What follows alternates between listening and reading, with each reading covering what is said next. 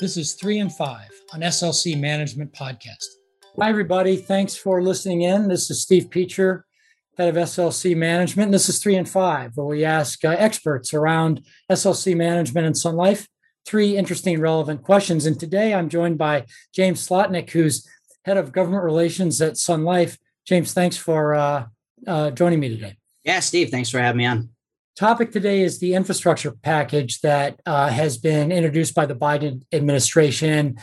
James, with Congress in session so few days in the summer, do you see that this infrastructure package can actually pass before the August recess?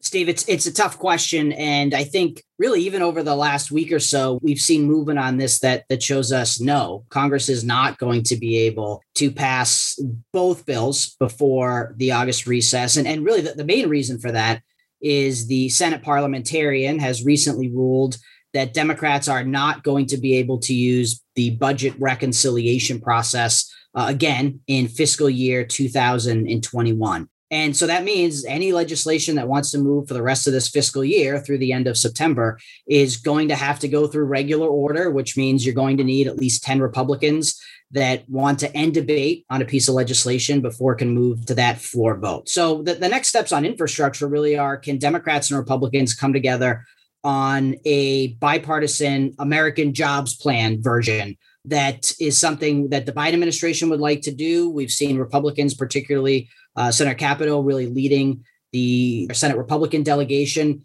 on what they'd like to see for infrastructure. And so we'll see over the next few weeks if Democrats or Republicans can come together on that more traditional infrastructure package. But it, it doesn't appear that Republicans are as interested in the American Family Plan at this point. So I think, you know, a good goal for the Senate would be to have a bipartisan American Jobs Plan passed by the August recess. Again, it's going to be very tough, but if we don't see any bipartisan action on that, it's not going to be until into October, November, once we get into fiscal year 2022 and that budget reconciliation process opens up again, that we're going to see infrastructure have a chance to move. Of course, there's a lot of discussion on how you pay for whatever the, the bill is that passes. So, what do you think this means for corporate and individual tax increases?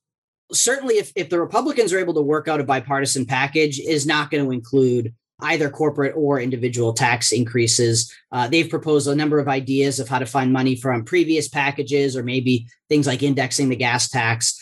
But if things break down, which is unfortunately a, a likely possibility, you are going to see Democrats look look to increase taxes. And again, when you think about the most likely part of the package it's able to pass, and that's the more traditional package, the American Jobs Plan, that's financed through corporate income tax increases. So it's more likely that we would see corporate income tax rate, probably not 28%, probably more closer to uh, 25% rate. Uh, maybe some changes to multinationals, but those individual income tax rate increases, those right now are tied to the American Families Plan, the, the more human infrastructure part. So it, it feels like if you were trying to game plan what's most likely to go through, a corporate income tax increase seems more likely than an individual income tax increase, at least at this point you know, uh, legislation rarely happens in a vacuum. So, are there other agenda items floating out there that could impact infrastructure?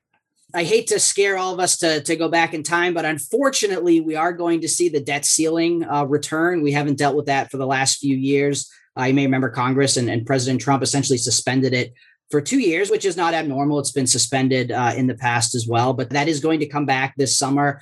Treasury has some maneuvers that, that they can use to increase the amount of time before we hit that. But at some point this summer, this fall, we're, we're going to need to see the debt ceiling increase. And that, as you remember, there's there's a lot of theater in uh, in debt ceiling increases and uh, right or wrong, Republicans have already signaled, uh, particularly Senate Republicans, that they are not going to be as fast to raise the debt ceiling and they'd like to see some offsetting cuts to if they're going to put push that forward.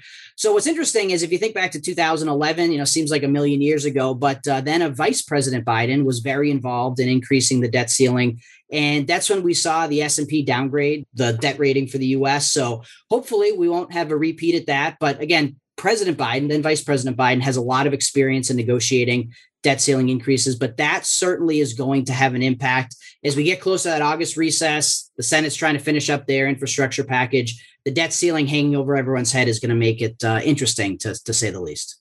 Well, I was just thinking about that episode in the markets uh, around that downgrade of, of the U.S. and uh, the debt ceiling in 2011 as you were making those comments.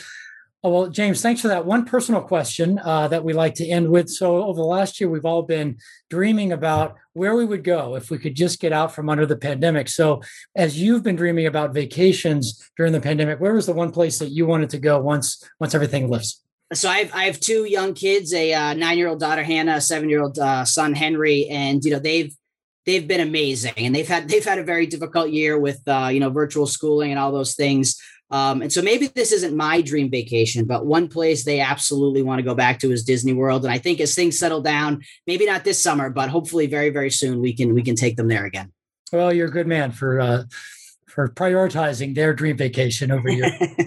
So, Just in case my wife's listening to this, I have to say that. James, thanks so much for your for your insights, and thanks everybody for listening in. Thanks, Steve.